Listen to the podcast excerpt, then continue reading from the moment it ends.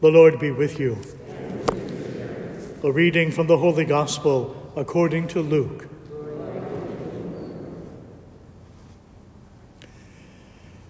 Mary set out and traveled to the hill country in haste to a town of Judah, where she entered the house of Zechariah and greeted Elizabeth.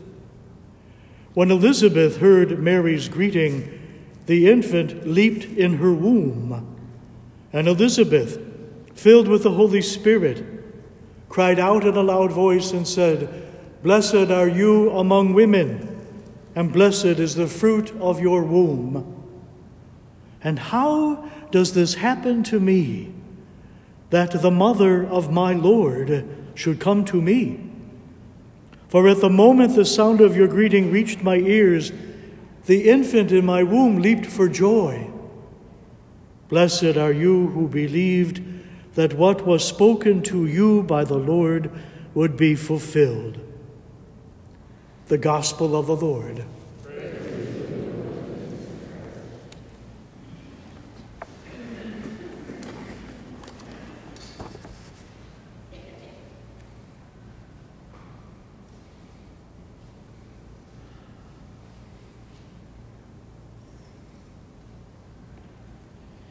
Why does God pay attention to backwater Nazareth and a young woman about the age of 14?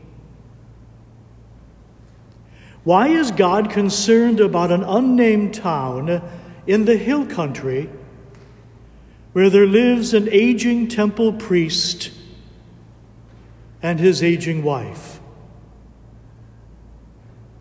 Why does the prophet Micah prophesy about an unimportant town called Bethlehem instead of writing about Jerusalem? This is how the Christmas story starts. In the words of Benedictine Sister Verna Holyhead, God is concerned about these unimportant things because God is always concerned about unimportant places, unimportant people that begin salvation history. The protagonist of our story, of course, is Mary, the Mother of God. However, we need to pay equal attention to her relative Elizabeth. Her name means fullness. She who was once empty then is full of the Holy Spirit now. And she is six months pregnant with a son. Notice the interaction.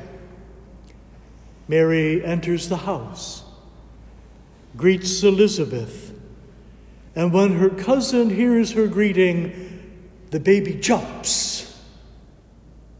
And the Lord makes Elizabeth prophesy.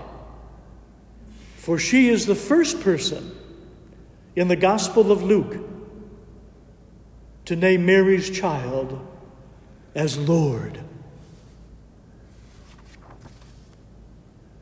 So, what do Elizabeth, the older woman of autumn grace, and Mary, the younger woman of the springtime of salvation, teach us as we zoom through this last week of Advent towards the solemnity of Christmas.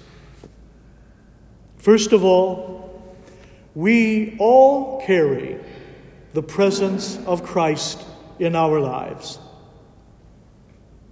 If we but remember that we too are temples of the Holy Spirit, the presence of God. If we would remember that, there might be less problems in our world. Secondly, the visitation of Mary to Elizabeth, and this is an interesting idea. The visitation of Mary to Elizabeth teaches us about getting along, about getting along with other generations. In the words of Sister Verna, these extraordinary women of faith teach us if Elizabeth needs Mary's young energy, Mary must have needed Elizabeth's mature companionship.